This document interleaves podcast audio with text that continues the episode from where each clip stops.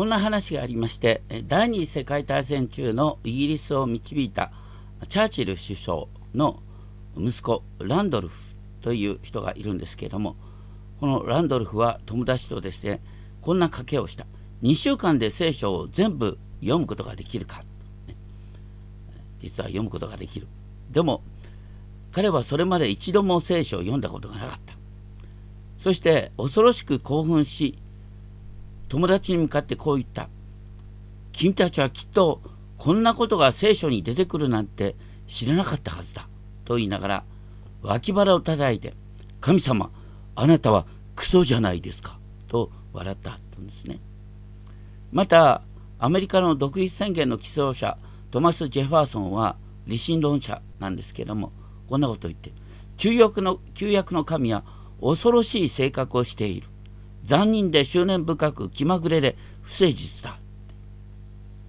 これら全てですね3000年前の時代の文脈を無視して読んだからに過ぎないとも言えるんですけどもそれにしても今日の箇所でもヨブは神様を意地悪で残忍な悪の創造者かのように描いています。ただヨブはそのような自分の、ね、こう神様に対する気持ちを直接神に訴えて祈っています。一方、ヨブを批判したビルダテは、神を人間の理想をすべて体現する存在として描いています。実は私たちが礼拝する神様は、時に人の理性や常識に反することをなさいますが、信仰とはそのような不思議な神様との対話なんです。8章をはじめは厳密にはですね、すると答えたシュアハ人ビルダテがって書いてある。このビルダテの背景についてはよくわからないんですが、とにかく、ヨブに7日、7夜、寄り添って共に嘆いた大切な友人なんですが、ただ、ヨブの神様に対する言葉があまりにも激しいので神の弁護をする必要を感じたんだと思います。例えばヨブはですね前回やった6章4節では誠に全能者の矢が私に刺さりその毒が私の霊をその毒を私の霊が飲みとか書いてある。7章20節では私が罪あるものだとしてもどうしてあなたは私を標的とされるのですかって。ヨブは自分が神様から目の敵にされてるっていうことを訴えました。敬虔なヨブを苦しめているのは神を呪わせようと図っているサタンですけれどもそのサタンにヨブを攻撃する許可を与えたのは神ご自身なんです。だから神様がヨブを標的としてるっていうのは決して間違ってはいない。しかしこれまで神を恐れることにおいて模範的だったヨブがこんな乱暴な言葉を述べることにビルダテは友として何か言わなきゃって思った。それにしてもね私たちの生活の中でも友人関係の中でもあると思うんですけども心が萎えている時に分かりきった訓戒でいさめめられることほど辛いことはありません。信仰者は時にですね愛を持って真理を語る。っていうことに生きがいを持ってしまう人がいるんだよね。私は愛を持ってあなたに真理を語ってるんです。でも多くの場合余計なお世話。そう言われちゃたまんないっていうことがある。実はこの言葉は、ね、エペソン4章15節の言葉愛において真実となりなさいって訳した方がいいかなと思うんです。愛において真実となる。それは人の痛みの気持ちに何よりも寄り添うっていう姿勢です。それがなしに語られる真理の言葉は抜き身の剣のように人の心を刺してしまいます。それにしてもビルダテは8章2節でなお呼ぶに向かってこう厳しく言う。あなたが口にする言葉は激しい風だ。この激しい風だっていう言葉はこれも実はヨブがかつて言った言葉6章の25節26節でヨブが言ったんですけども友人に向かってあなた方は自分で何を責めているのか絶望している者の言葉を風とみなすつもりか。ヨブの友人たちはヨブの絶望感から生まれる言葉をあまりにも軽く扱ってるってヨブは非難した。そうしたでビルダテはこの同じ風っていう言葉を使いながらあなたの言葉は激しい風だともうちょっとね節度を持って語るようにっていうことをたしなめた。さらにビルダテはヨブに向かってこう言いました。神が裁きを曲げられるだろうか。全能者が義を曲げられるだろうか。要するに神が予部を苦しめることには正当な理由があるに違いないって主張するんです。そして予部が取るべき態度に関してビルダテは友人としてさらにこう言う。もしあなたが熱心に神を求め全能者に憐れみを請うならもしあなたが純粋でまっすぐなら今すぐ神はあなたのために奮い立ちあなたの義の住まいを回復されるだろう。あなたの始まりは小さくてもあなたの終わりは極めて大きなものとなる。よすヨブに向かってね。ヨブさんよ。今あなたの心がけ次第で未来は明るくなるんだよ。って一生懸命励まそうとしてるんです。そしてその上でなお呼ぶに言います。さて先人に尋ねよ先祖たちの探求したことを確かめよ私たちは昨日からのもので何も知らない私たちの地上の日々は影に過ぎないのだこれもね当時はいつも困ったら先人の知恵伝統昔の人々の言葉に耳を傾けようっていうのはついこのまんまで歴史でいつも言われてきたことです。こんな話があるんですけれども19世紀の末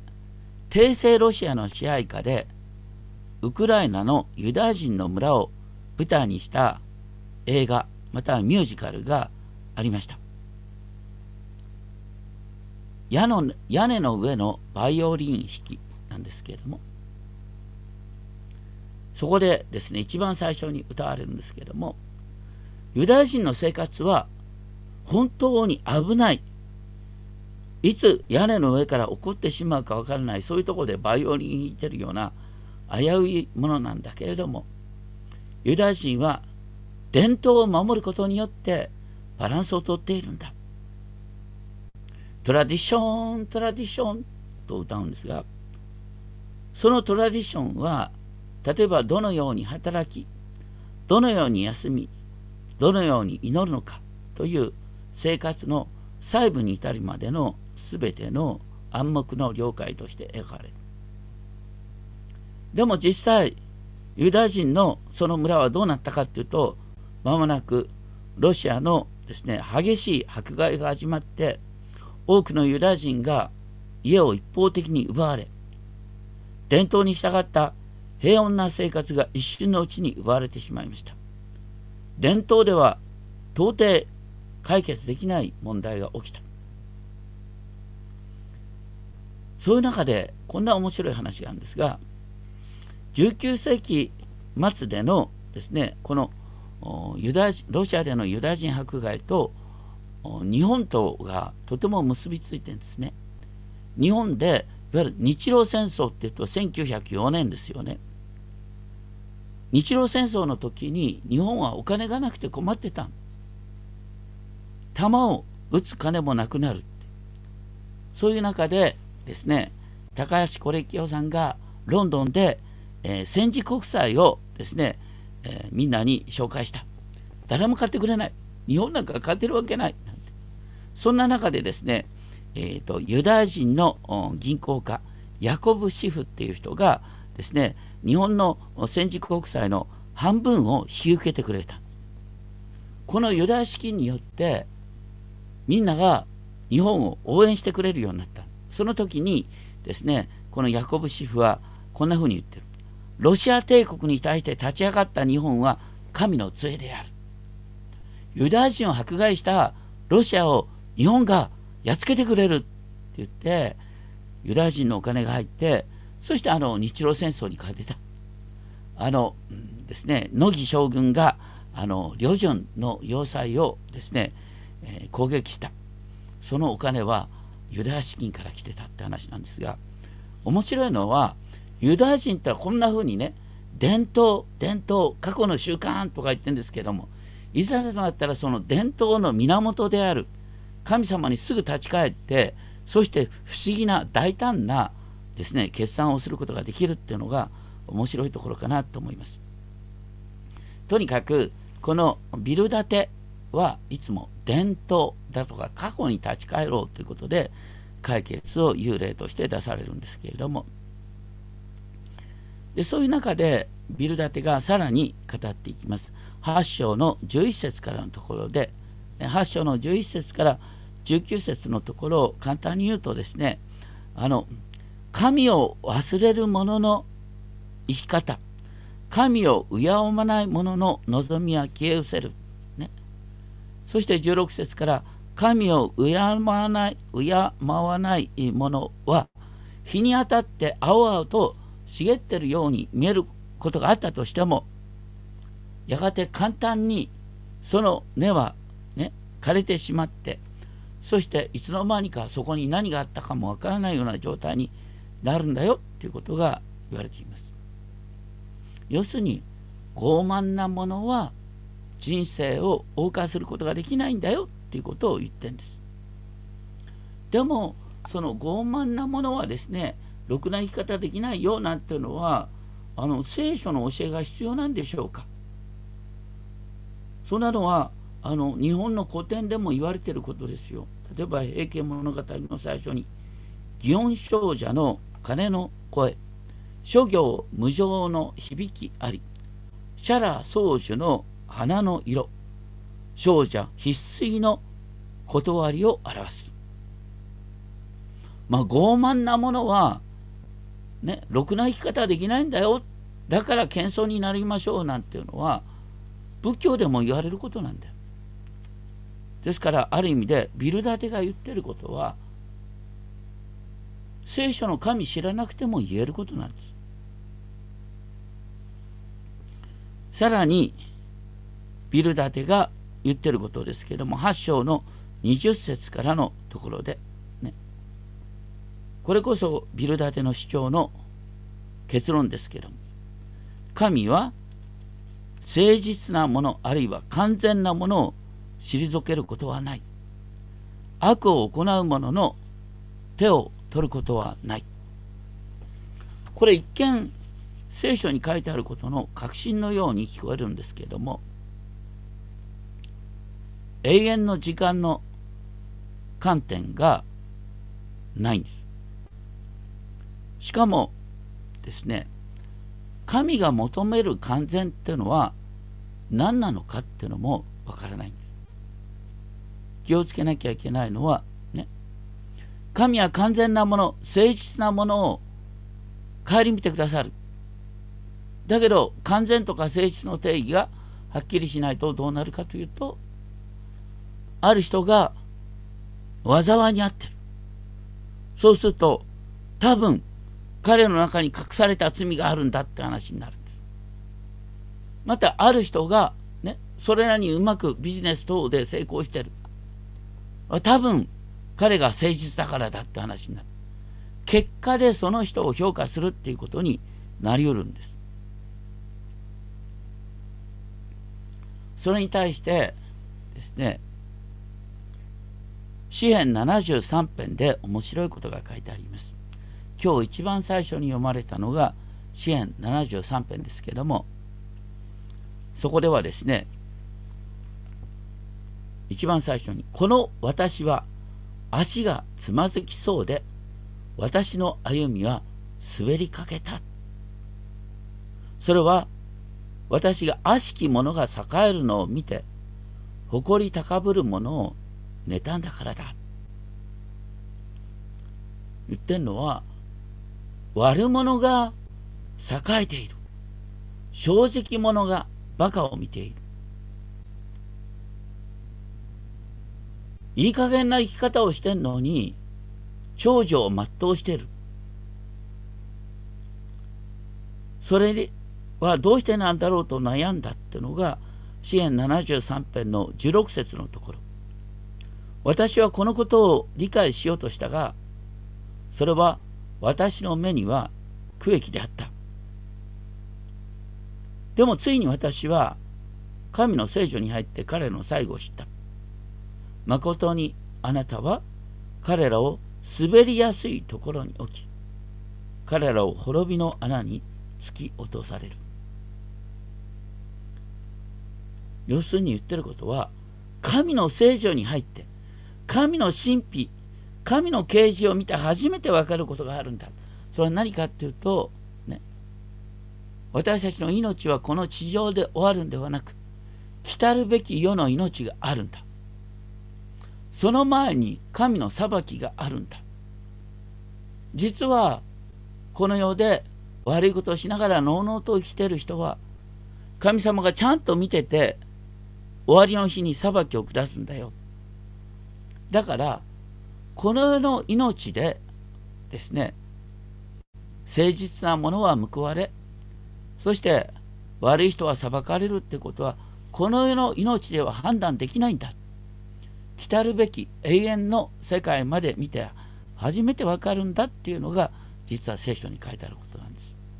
ビルダテにはビルダテの言葉にはその永遠の視点がないんです。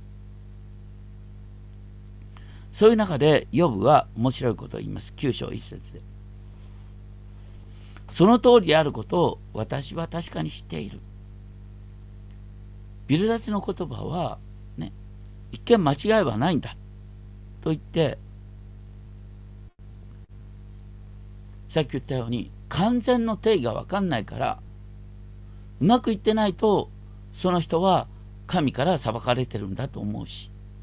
うまくいってると神から愛されてると思うと。要するに神は完全な人を退けることがないという言葉が実際の予部にとってはかえってですね苦しい目に遭ってる予部にとっては余計な言葉また間違った言葉になる。さらに予部はですね9章4節で神は心に知恵のある方力の強い方。この神に対してかたくなになって誰がそのままで済むだろう？って言って神様は知恵のある方力の強い方。だからですね私たちはその神様をコントロールすることなんかできないんだ、ね、私たちがいい人間であれば神はこのような恵みを与えてくれるっていうと私たちの生き方次第で神の対応が変わるってことなんですけども実はそういうことを超えてるんだ大切なのはこの神に対してかたくなになってはいけない実はあのビル建てっていうのは神様についてねまともなことを語ってるようでありながら本当の意味で神にすがろうとしてないんです。それに対してヨブは自分の心の思いを正直に神にぶつけて神様なんで私だけがこんなひどい目に遭わなきゃいけないんですか？あなたが罪を裁くとしてもあまりにもあなたのやり方は不公平じゃないかって神様に訴えてるんです。その上で9章の5節から10節のところで神の宮座の偉大さが描かれるんですけれどもこれは実は5章の9節から16節で前の友人エリファズが述べた神の宮座それは神様はなんと素晴らしい偉大な方だ。神様は素晴らしいっていう賛美の言葉なんですけれどもこの9章5節からねヨブが言う神の宮座は何かっていうと神は怒って山々を覆される。だからいや神は怒って火山ので噴火を起こすみたいな話ですよ。また神は地の元いを震わせられる。神様は地震を起こすみたいな話です。8章9節の海の大波を踏みつけ大牛座オリオンスバル南の天の間を作られたとね。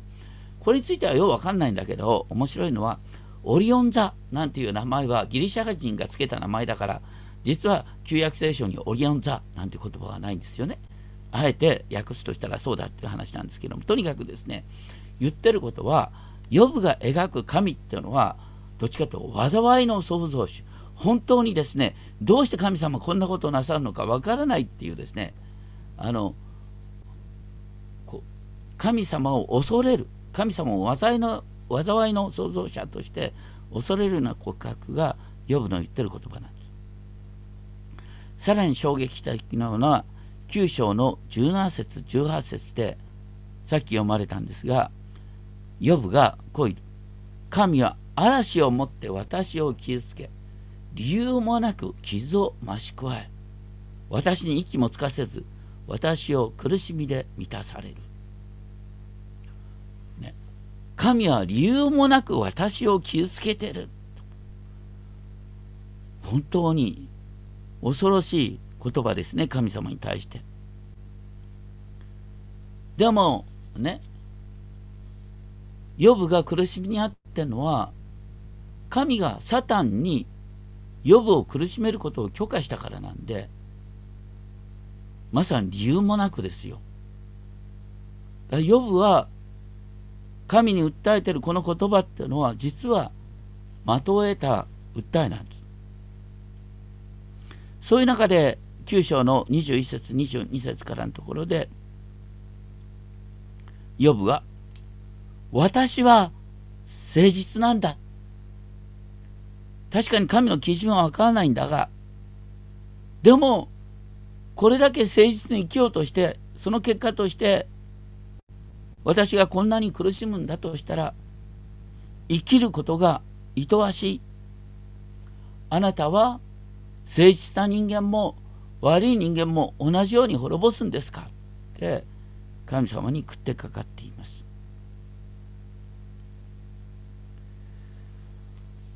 実は多くの人々が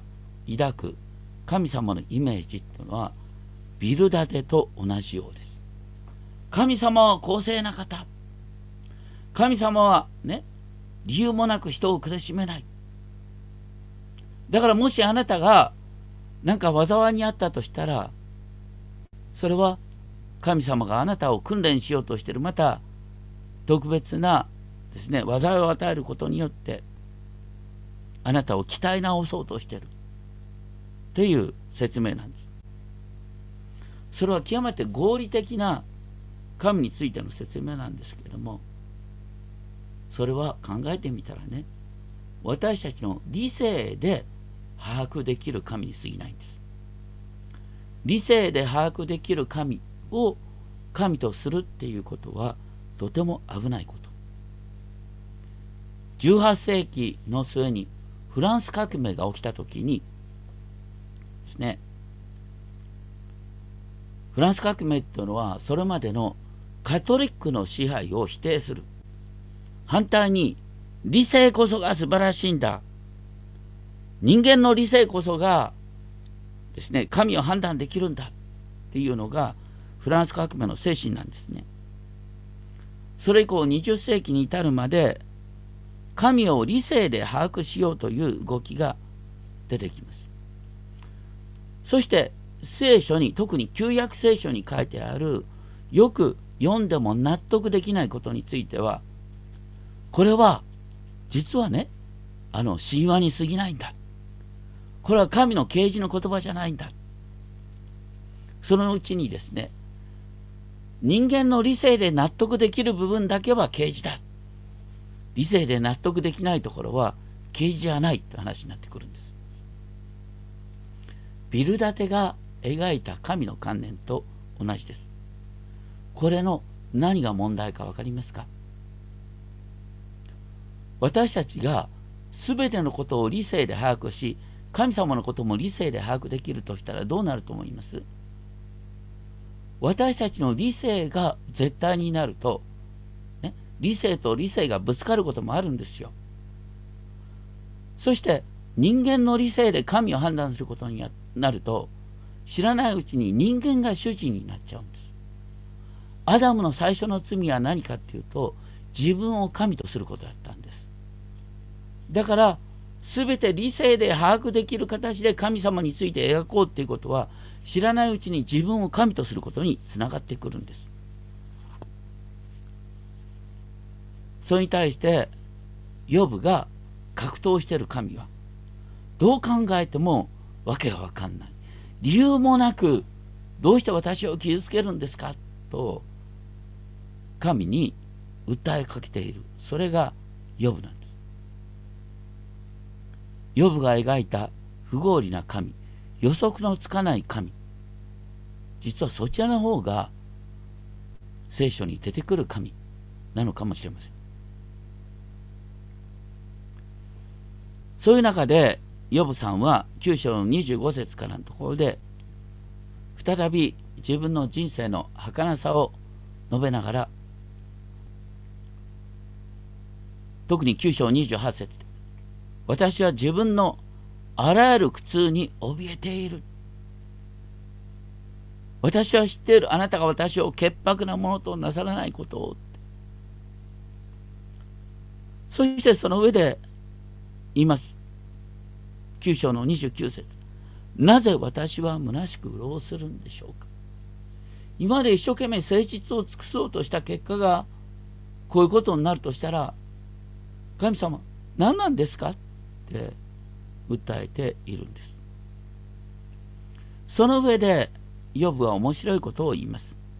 それが9章の32節からのところです。ヨブは自分が神の攻撃の的となっている。神が自分にとっての敵となっている。だとしたら神と私との間を仲裁してくれる人が必要なんだ。それが33節。私たちの間には仲裁者がいません。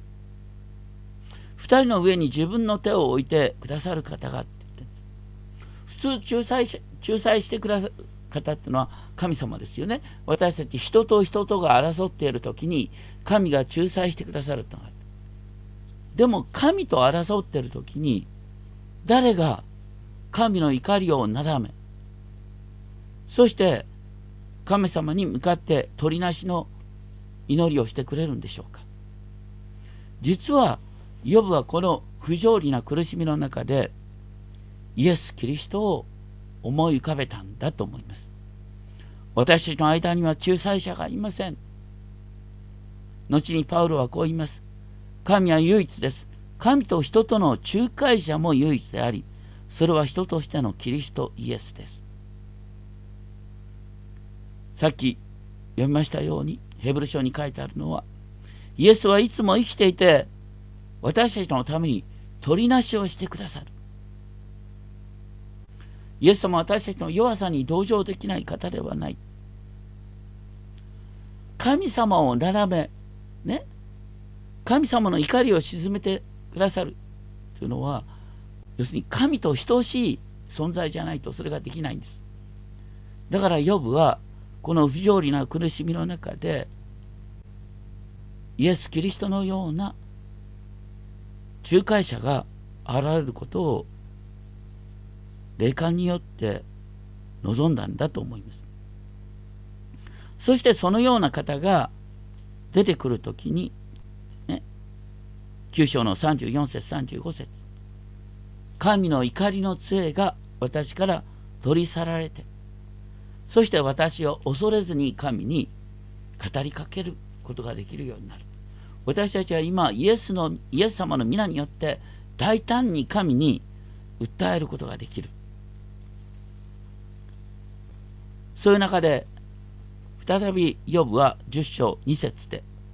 神様どうか私を悪しき者としないでください。そして知らせてください。どうして私と争われるのかを。ヨブの言ってること面白いですね。神がヨブと争っている。どうかそんな態度をやめてよ。って神様に訴えてるんです。さらに10章8節以降でね、神様あなたの手が私をかたどり私を作った。それなのにどうして今になって私を滅ぼそうとするんですか。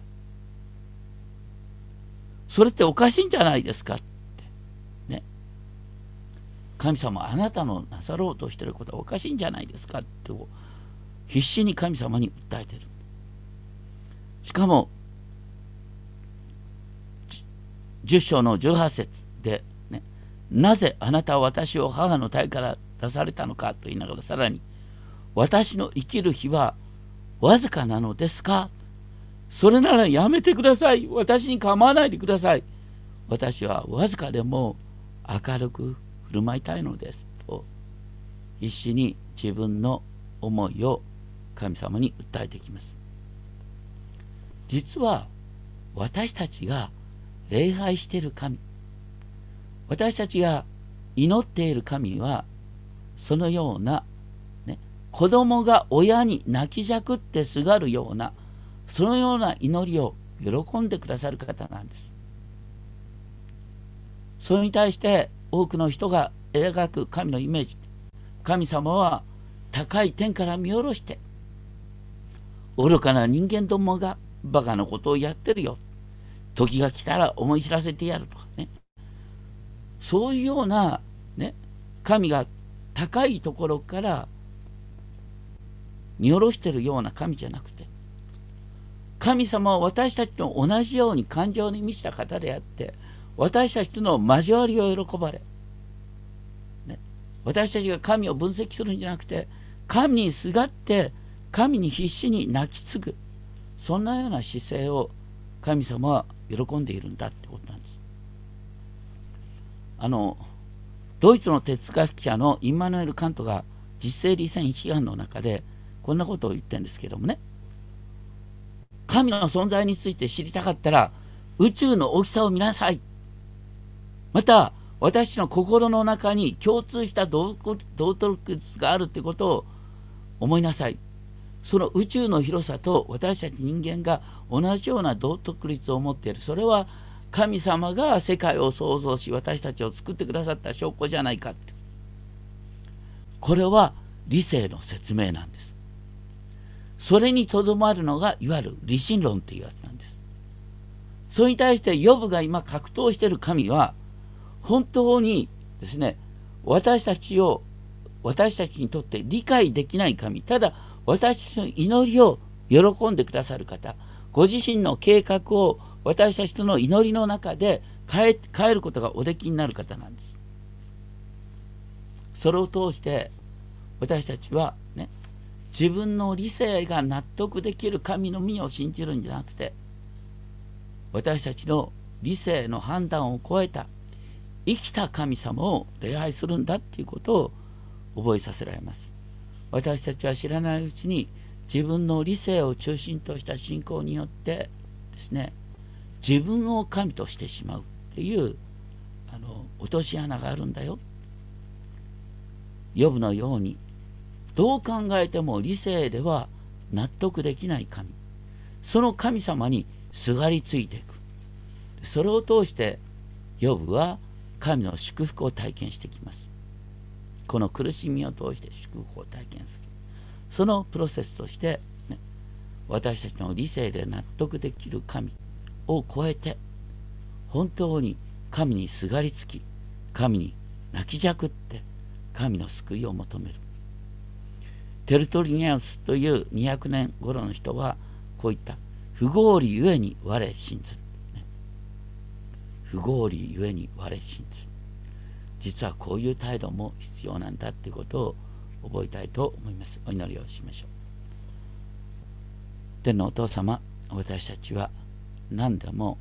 頭で考えようとします。そして理性で把握できる神を信じようとします。しかし人生はわけのわかんないことが起こります。せっかく善意で行ったことが悪意に捉えることもあります。人と人とがどう話しても納得できないことがあります。まして神様が何で東日本大震災を許したのか。